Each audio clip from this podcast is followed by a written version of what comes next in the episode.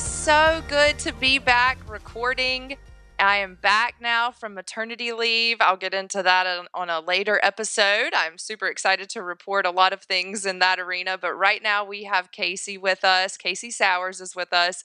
He's with the Father's Rights Movement, and he's got some really big findings that we're going to be discussing today. And so He's my first guest after coming back, and it's it could not be more appropriate. We actually have a blog that has just gone live on our website as well. So please check out anrlaw.com to find the blog. And what we're going to be discussing with you today is pretty important. It is a study of the United States that links custody battles to loss of corporate revenue. And that revenue is based on the attendance and awareness and ability to perform of its employees. And so Casey, I'm so pumped for you to be here with me today. And I couldn't be more pumped about this study because I've been talking about this for forever, I feel like, and the correlation that we all know in the industry as the people in the industry and as colleagues, we all know that there's this massive correlation between whether or not a company is receiving the most out of its employees when they're in the middle of a custody battle we know the answer, but we haven't had anything that's been able to prove that to us. And we've definitely not had anything that's covered all of the United States of America, which I'm particularly interested in. And now we have some emerging information. So thank you so much for being here, Casey. Thank you for, I'm happy to be here. I'm, and I've got some numbers from you and estimates that will really kind of put it into perspective, I think. And I think you're going to be very interested in seeing that. Absolutely. So if you would just kind of give me a background of how you got involved in this. Obviously, we all have personal relationships with this industry. And don't go too far into that, just, you know, touch on it. And then tell me about what drew you to wanting to do this study. And then we're going to get into what you think are the most remarkable findings. And I've got some ideas myself. Sure. So I, um, you know, I came into the Father's Rights Movement. I think I, I didn't even think to start looking stuff up until a year into my custody dispute because I have my history and I have such a, a polarizing background, being that I, I raised my own 13 year old daughter on my own, you know, in her entire life, but wasn't able to have access to my younger daughter from a, a follow on relationship. And that brought me to the father's rights movement, which I do want to say, and I, I know the name can be controversial to some people, but this hits somebody out of the blue. And that's, you never see it coming you know, you go online and what do you do? You search father's rights. So the reason the name is what it is is so that when they do that, they find us. We've got a crisis line that they can call and speak to somebody, and we want to be there to try and catch people, you know, and provide them assistance, whether it be mental, emotional, or, or guidance or what have you, as soon as possible. Because you never go and you know while you're married, happily married, and and think about this stuff and look at see what resources there are. So we want to be as easy as possible to find for those individuals. And the crisis line that is open to males and females, but particularly we have found that men in this specific arena of family court are more affected than women generally. That's what we found in the past. And we don't advocate for men over women. We advocate for equal shared parenting. Right. Like I said, the name is because majority of the people affected are male, but actually about 30, uh, 35% of our base is actually female. So we support mothers and, and have taken action to, to help mothers in nice. uh, similar situations as well. Amazing. And I'm glad that you pointed that out because I do think that's a big misconception of the father's rights movement. I particularly don't mind the name. That's because, though, I lost touch with my father. I was kind of removed from my own father in my own childhood. So in looking at my own childhood, I can see that if my father's rights had been protected, that I would have had more of a shared equal parenting schedule with both parents. So it's an interesting caveat, but it, the goal is equal shared parenting. The only reason it's called father's rights is because we're trying to bring the fathers up to equal parenting, not more so. Neither party needs more than the other. It's really just a focus on shared parenting. So thank you so much for clarifying that aspect of it. So you entered into the Father's Rights Movement. You are now the president, correct? Executive director for the model that we use here. Organization. Mm-hmm. And you have been just breathing life and energy into that. I think that, you know, it has gotten a bad rap just due to some of the people that have been involved in it throughout the years. But you specifically are very level headed. You've been very purposeful in your communication around this. And the message that you send out around the father's rights movement. And so you were able to kind of organize this study. And what was your inspiration for organizing this study?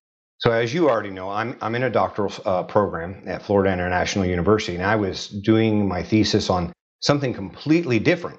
I do a lot of things. I consult and I do this and I'm studying. So for me, you know, I remember I was sitting on the couch and I was like, man, I just wish I could do my thesis on, you know, the stuff with the father's rights movement, just to, if anything, to compound my time. But to me, a lot of it seemed more psychological, but I'm a business student. And then it finally dawned on me one day, well, how does this affect? Because uh, I, I recall going to work when I was doing my custody dispute. And the last thing I did was focus on work. I was emailing my attorney, stepping out in the hallway to, to talk to him, organizing files, you know, strategizing.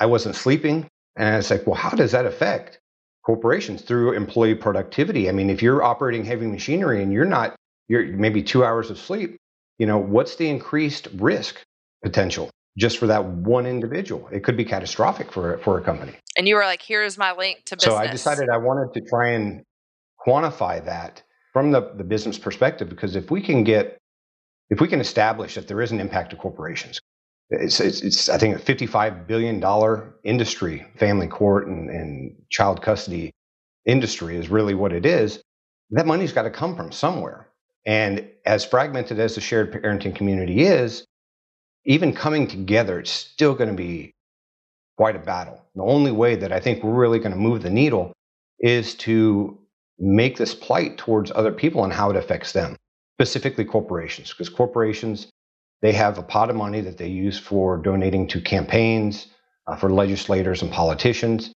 And if they want, you know, to save money on their bottom dollar that they may be losing, well, then they're going to have their politician vote the way that they want or make sure that they're funding the person that will vote the way that they want. So when we, because we had a conversation, I was able to meet you through, I think Emma Johnson, and we had a conversation about HR and about how HR was affected by and how HR could affect the uh, equal rights and equal shared parenting movement, and about how people with subpoenas and dealing with subpoenas on businesses, dealing with trying to get bank statements from banks, and holding up the teller line all the way down to how your accountant is involved in this all of the school teachers the principals everybody is involved and can be brought into a custody battle and, and so then it's a domino effect. Not only is it affecting the parents it's affecting all of these other businesses it's affecting all of these other people and we were able to run through that. Did you start this study after that conversation and the and the hr link and then how then that you were talking about lobbying and all of that which obviously that is a way that businesses can definitely affect the bottom dollar of how this organization works and how much money is being spent in this industry and redirecting that money into an appropriate place instead of it all being just funneled to attorney's fees, which is what most of that $55 billion is going towards, and massive amounts of attorney's fees over many, many, many years versus shorter time frame, less amount of money. People are getting back to work, they're being productive again. And so, had you already started that before we talked, or was that, did that give like a little bit of a catalyst to it? I was just wondering if the HR conversation sparked any of this. Actually, you know, the, the thing is, is I was telling Don Hubin about my interest in making that connection. And that's actually what brought him to, to connect you and I. Oh. So we oh. were already on the same page. Wow. I was thinking it was Emma. It's Don, of course, NPO. It's Don. Look at National Parents Organization. If you have not looked at it, that is one shout out we're both giving right now. So I'm so happy because this is something that it's hard to get a study of this. I've actually tried to pay for a university, pay for the graduate student salaries in order to be able to do this. But the places that I was always going was, like you said, the psychology aspect of it. And they're like, well, we don't study business. And so this is like, ah, the angels are singing. So I, I, definitely did some adaptation, you know, for the mental and emotional impact. I adapted a already kind of like established general health questionnaire that they've been using for, you know, 30 years, 40 years. And then I used an established instrument for the job performance and then connected the two to make that make that measure a mediating and a moderating effect on job performance between the case conditions, specific case conditions, because they vary, and the impact of mental emotional health, and then that, of course, moderating effect to the job performance. And just, I'm going to make one comment, and then I'm going to let you kind of talk about the findings that you thought were just really, you know, inspiring. And this is just your pilot. So let's just, everybody understand this is just the pilot. I mean, it will be refined, and but it did reach all 50 states. The study did. It had thousands of people participate. How many people exactly, Casey? So I overall I had uh, 6,700 responses, but I had to filter out down to about 4,300. Okay, but still, that's a large amount for a first go at this for sure. One of the things that I thought was very interesting, you did ask a question that specifically was about suicide. And I know that suicide is a big deal in my book. It's a big deal that we talk about when we were talking about this. Both children and parents commit suicide at a alarming rate whenever they're involved in child custody disputes and battles. And one of the the questions that you had asked is throughout my custody dispute, I felt that life isn't worth living. And the responses could be either always, most of the time, about half of the time, sometimes, or never. For that question, the never was only 12.58%. So, of the people who are dealing with child custody battles and disputes, and are having certain thought processes around that, only 12.58% of them never thought that life isn't worth living. I think that that's pretty interesting. It's also interesting to digest this data because I got it in kind of a somewhat raw format, which is cool to be a part of this like early on. Yeah, and to did. be like creating yeah, what these statistics are actually saying or what the study is actually saying to be able to format that and understand it and kind of piece it together. But that was one thing that I thought was incredibly validating to the concept that we already think about in a large way. And then all of the rest of the questions are formatted in a way that, like, for instance, as it applies to your job during the custody dispute, how do you rate the quality of your own work? And then by state, each state, we have a metric of either insufficient, poor, average, good, or very good. And for instance, in New York, only 5% said very good. Now, keep in mind eh, the NPO shared parenting report card, New York is an F state. Right, exactly. And that's one thing that you know you're coming out with the correlations. Like now that you have the information, we've got to correlate it. Men, women, how do they feel about it? Did you settle your dispute? Did a judge order it? at the end of the day. So also let's mark that at the end of the day, you could have had an entire custody battle for five years and then finally figured out that you just wanted to, to settle it on your own. That chunk of people, we say whenever I talk to people, 90 ish percent of people settle their cases. There's only a small portion that actually finalize their court order with a judge most of them settle at some point ahead of time. Now, where do you settle though? Do you settle in the very beginning? Do you never get attorneys involved? Do you get attorneys involved and settle out of court? Do you settle as soon as you start court because you realize what rigmarole you're going to have to go through? Do you settle at mediation? Is it mandatory in your state? Do you settle after you've spent $50,000 and you don't have any more money? Do you settle after your children start having so many psychological issues that you realize that court and these custody battles are causing that? Or do you finalize with the judge at the end of the day? So that spectrum we're not really going to be able to illuminate necessarily in your study, but just, you know, if you just kind of remember that in the background and then to still see that these people are feeling very distraught about their own work and if they're going to self-report, okay, let's just talk about is someone really going to self-report at work how poorly they're doing. No, this is just for corporations to see. You can take this, this is what they're willing to self report, magnify that, and that's what you're actually dealing with with your employees who are being subjected. Yeah, no, they're trying to make sure they exactly. keep their job. Exactly. So it's very interesting, this whole concept. So, Casey, tell me, you've been in this industry as one of my colleagues, you've seen it from the collegiate perspective. You've also seen it from your personal perspective and now you're seeing it from a behind the numbers perspective. And so tell me what has been your enlightenment through this?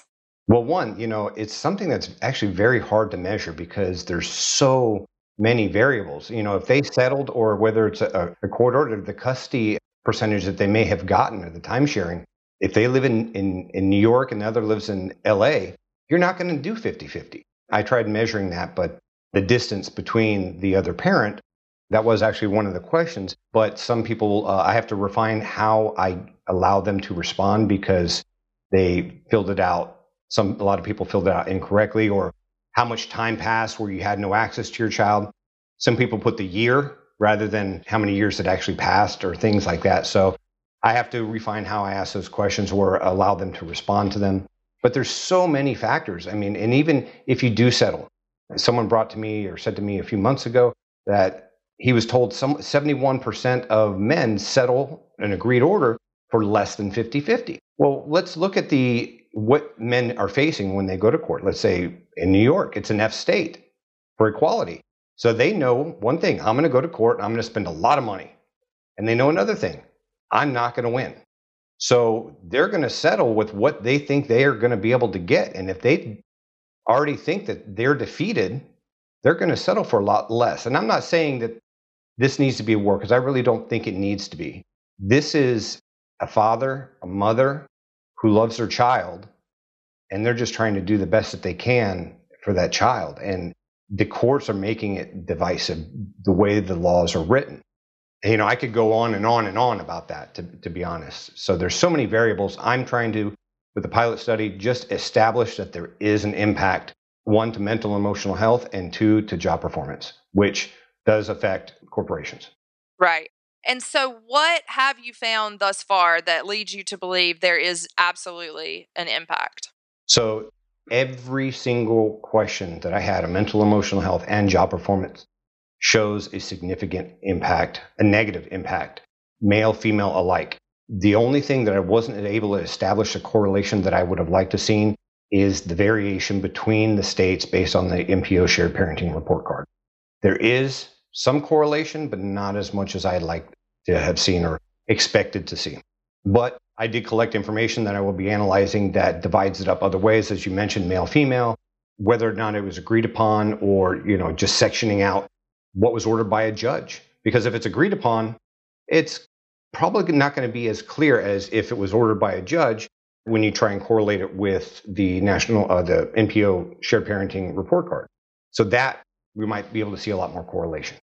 Absolutely. So there was a significant impact. And as you go through these questions, which one really kind of stood out to you that was just kind of gave you a minute to pause whenever you were going through the and digesting the information that came back to you? Well, yeah, I was really kind of expecting all of it. And it was very consistent across the board, both mental and emotional health and, and job performance. So there is a direct correlation between the mental emotional health and job performance, which seems like a no brainer. But I wanted to get it on paper, have the research to officially establish it. And that's just the first step. Uh, we're now preparing to adapt the study to an international focus and do the study in other, other countries as well. However, before we can do that, I'm going to try and capture a cultural, cultural sentiment of those countries. Maybe 50 50 isn't what the overall culture feels it should be, regardless of what the laws are. So capture that first and then so this is really just a first step in a series of studies that we'll be doing.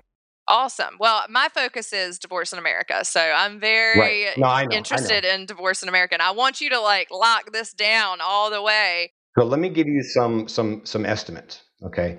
I, I established that there is a negative impact to mental and emotional health and job performance. Now, the national average salary for an individual is 31 just over $31,000. There's 14.2 million custodial parents in the US. That's the custodial parents. So for every custodial parent, there's a non custodial parent. So it's 28.4 million parents, which are based the fact that their parents, most likely they're working age individuals. 28.4 million. The entire workforce in the in the US, I think, is 100 around 168 million. So the 28 million, that makes up 17, 18, 17.5, so rounded up to 18% of the entire US workforce, labor force. All right. At $31,000 a year, that adds up to $884 billion a year in salaries. Let's say I'm at work. How much productivity loss am I demonstrating because I'm being affected by a custody dispute. Say 25% of my day or 25% of my week, just a rough number, 25%. Say that across everybody, the 28.4 million people and their salaries. That's $221 billion in lost productivity. The national GDP is 21.4 trillion. So 221 billion sounds like a lot, and it is. Against 21 trillion, eh, that's 1% of the national GDP. You're like, oh, that's only 1%. That's nothing. Now, the desired growth for the GDP is 2 to 3%. So when you look at the annual growth, 2 to 3%, 1% makes a huge difference. Okay.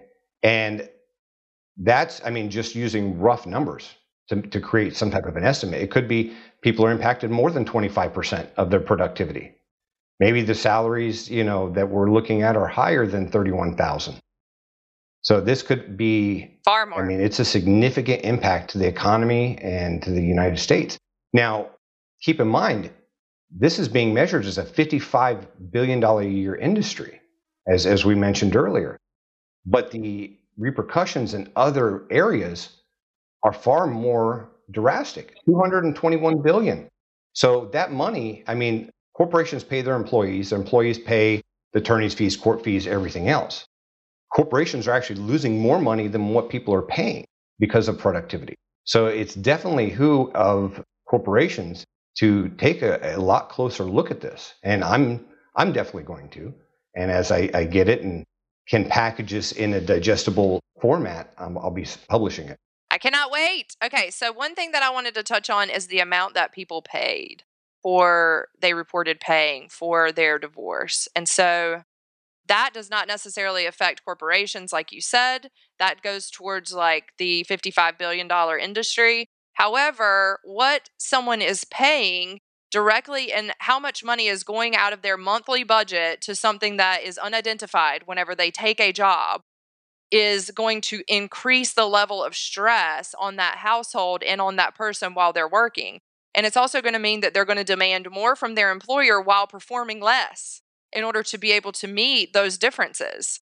And so, people who spent more than $150,000, more than $150,000 in California, 16.18% spent more than $150,000 on their divorce.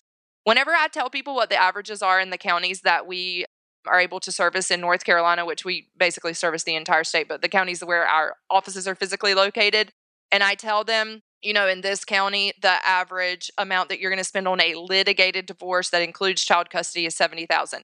In in another county, it's 150,000. That's the average amount someone's going to spend on a litigated divorce that is involving child custody. People are like, what? Like, is that for real? Now, that is over years, right? That's not in one year. That's not in one salary year. That is, some of these people are locked in litigation. I mean, if your child's 18 and you start when they're a newborn, it's 18 years sometimes. You know, then your your property dispute can go on even beyond after your child has even finalized school. In fact, your custody battle, back child support, all of that can be happening after the child has finalized college. College. They can be, have their own family and having kids, and you could still be dealing with child support, back child support, custody issues, etc. So that is crazy. That's crazy. We're not going to be dealing with a custody battle, but the other effects of it, which would be the child support. My personal situation, we had no joint assets. The divorce took longer than we were were married, and the only factor was child custody. And it took two and a half years and $140,000 per person, or that was you? That's just me. Nice. That's a lot. So that's your children's college fund. Yep. And we, I say that that never had to be. I never had to be. I say that all the time. My settlement firm, I say you can pay for your own kids to go to college or you can pay for your attorney's kids to go to college. And that's a decision that you can make early on. And another thing that's disgusting that is happening is attorneys are doing qualified domestic relations orders from retirement accounts to begin to begin to start a custody battle, meaning that you are going into your spouse's retirement account or your own and doing a qualified domestic relations order and pulling off twenty-five to thirty thousand dollars to start straight off of your retirement. Which, if you add back in what that would be when you actually retire, how much money you would have gotten from that 25 to 30,000 that the attorney takes to begin the case.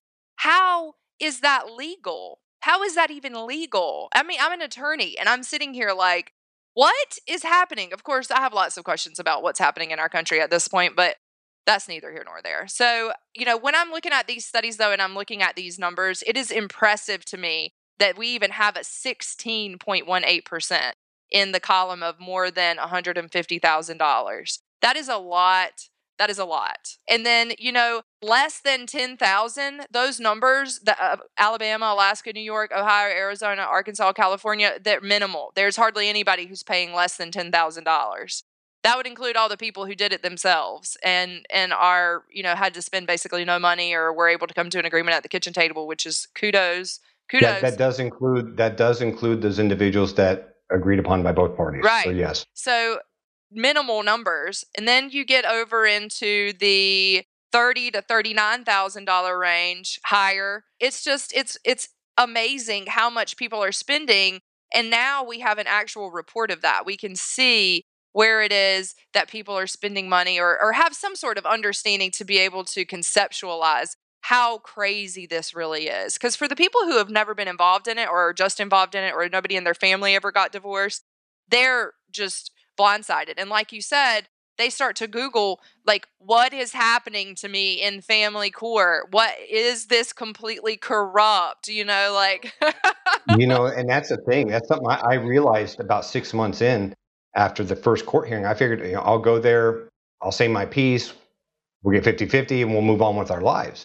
And that will be the end of it. That was my expectation. And I think that's something important for people to realize that are entering into this situation, um, that would be the first thing is you need to set your expectation that however your, old your child is, subtract that from 18, and that's how long you need to think that you're going to be doing this. So if your child's two, you better plan on doing this for 16 years.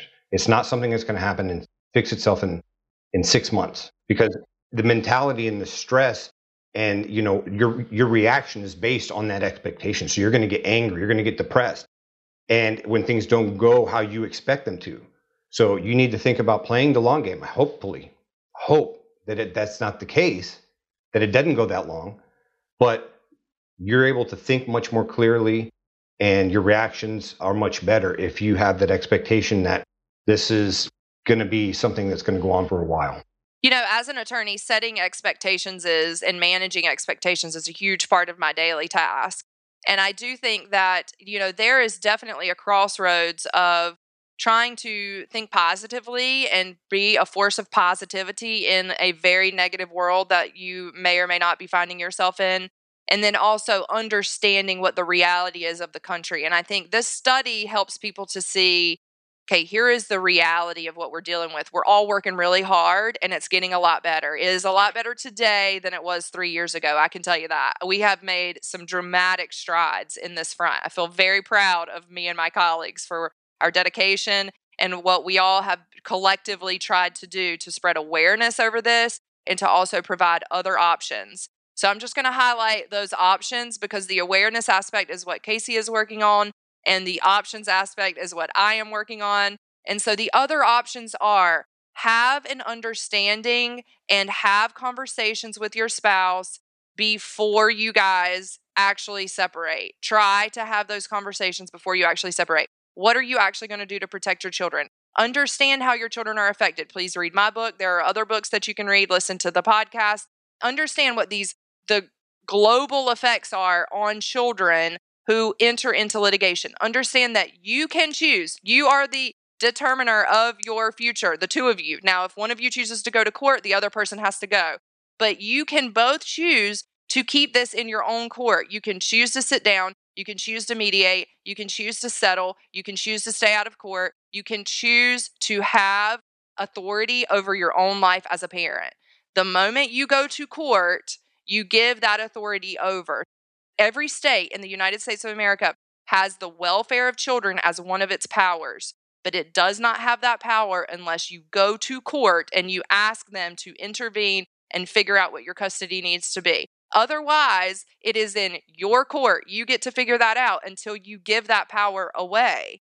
And so Think through what your process options are. Make an informed decision about what you're going to put your family through. Whenever people choose collaborative or mediation or settlement negotiation, they are done with this in about six months. That's a huge difference. I think that's definitely the best way to go. The courts, I mean, nobody's going to win if you go before a judge. And, you know, another thing that I have noticed in my experience that I, I would like to share with people that will help them a lot as well in, in their how they man, handle themselves is I've seen a lot of victim mentality because people are hurt, emotions are hurt. And for me, my resolve was I'm not a victim. I could argue that, but I'm not. And I'm a father. There's fathers out there, and there's mothers. And for me, my duty as a father is to do whatever I need to for the best interest of my child, to endure whatever I need to. So it's about being patient, doing what's best for your child, not being reactive, and staying mentally healthy because even if you're not able to see your child because of the dispute or what have you, when you are able to see your child, you need to be complete and whole as a person. Yes. For when you do. Preach. Love it. Well, Casey, this is just the beginning. I'm going to have you back on here once we have everything refined and we know it all and we're, you know, out of the pilot stage, but I wanted to be the first because this has been my baby just as much as it's been your baby. I mean, this study is your baby, but this concept has been my baby just oh, as much as it's been your baby. No, we're going to we're going to come up with some solutions together. yes. Sure. We are. And you know, and I don't want this to be I don't want anybody to be dissuaded from this. We just want you to have awareness, really, that it's not just you, that this is a global issue. This is an issue that many, many, many people and many families are facing. We are trying to protect these kids, we're trying to help them and save them. It is possible if you're the counterpart, your spouse, or the mother or father of your child has chosen litigation and you have no other option. We understand that. There are still things that you can do for yourself, for your reaction, and for your child ultimately that helps you in this scenario. And we are all trying to help with that. Please look out for these resources. Look for resources. Make informed decisions. Don't shoot off the hip. Don't react out of emotion. Make an informed decision. Seek help. We're here for you. So, Casey, give information for the hotline, please, and then also your information. I don't have it in front of me. So, but if you go to our website, tfrm.org, you can find information about our organization as well as information for the, the crisis line. And we are working on developing other programs such as uh, reunification initiatives, lots of other fun, exciting stuff that will be coming up. Awesome. I say fun, exciting, but I'll say productive. well, you know, I will say it is getting so much better, and that feels really good. That part of it is the fun part that we are making strides in America for people who are coming into this system just now. And also, I want to make a statement just from common sense perspective. This is not the judge's fault. You were giving the judge maybe an hour, two hours, three hours to know your entire life history, who you are as a person, your personality, the personality of your children, the personality of your spouse, the entire financial dynamic that you have, the environment that you're in, where you came from as a child, you know, what's been influencing you, how were your parents. That is impossible. That person cannot know all of that and be able to make an informed decision about your case. So it's not the judge's fault. This is a process problem. This is a industry problem. We are trying to fix this at the base level because that's where it's problematic. We have to fix the foundation and rebuild. And we're doing that in many states. I was talking about that this weekend that you know what i noticed in my case is that the judge was making decisions with the guardian ad litem and with you know mental health professionals everything to protect whatever decision he made because if he makes a decision and something goes horribly wrong he can say well i had all this other you know supportive evidence they can't just say oh 50-50 because what if it goes bad but if they yes. had rebuttable presumption of 50-50 as the baseline and yes. had to argue one way or another why it shouldn't be that judge would have a lot more to go off and say, hey, it's 50 50. So the judges, they can get in a lot of trouble. So they are really, with the, the information and situations that they're presented with, they really are doing the best that they can. And reach out to your senator and your representatives in your state because it is likely that there is a there is a bill on your floor. It is very likely. We have bills on the floor in 20 something states. That's almost half of this country.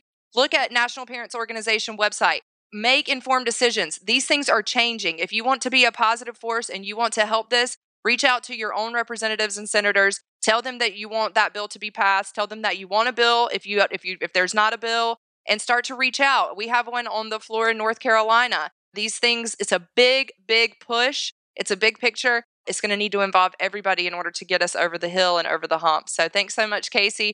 It really is. And unfortunately, the, the, you know, I, and I don't even want to say that. I would say the only loser in this would be the, you know, the bar association and the money they're making. But, you know, one of the things I saw in the study is that Arizona, which is an A minus state, versus New York, which is an F state, that people actually spent more money on attorneys and court fees because they it was a more fair fight. So the bar association may be doing it wrong. They actually may benefit from the laws being 50-50. Interesting. That's a little teaser for what's coming up next. But okay, thanks Casey for coming on and we will see you guys next time on Divorce Healthy. Thank you for joining us on this episode of Divorce Healthy, your guide to mastering conflict resolution at home and in the workplace. To inquire about speaking engagements, purchase your copy of Ashley Nicole's book, The Cure for Divorce Culture, or to schedule your private orientation meeting, head to www.anrlaw.com. You can also find us on social media at ANR Law. Find a better way forward right here on Divorce Healthy.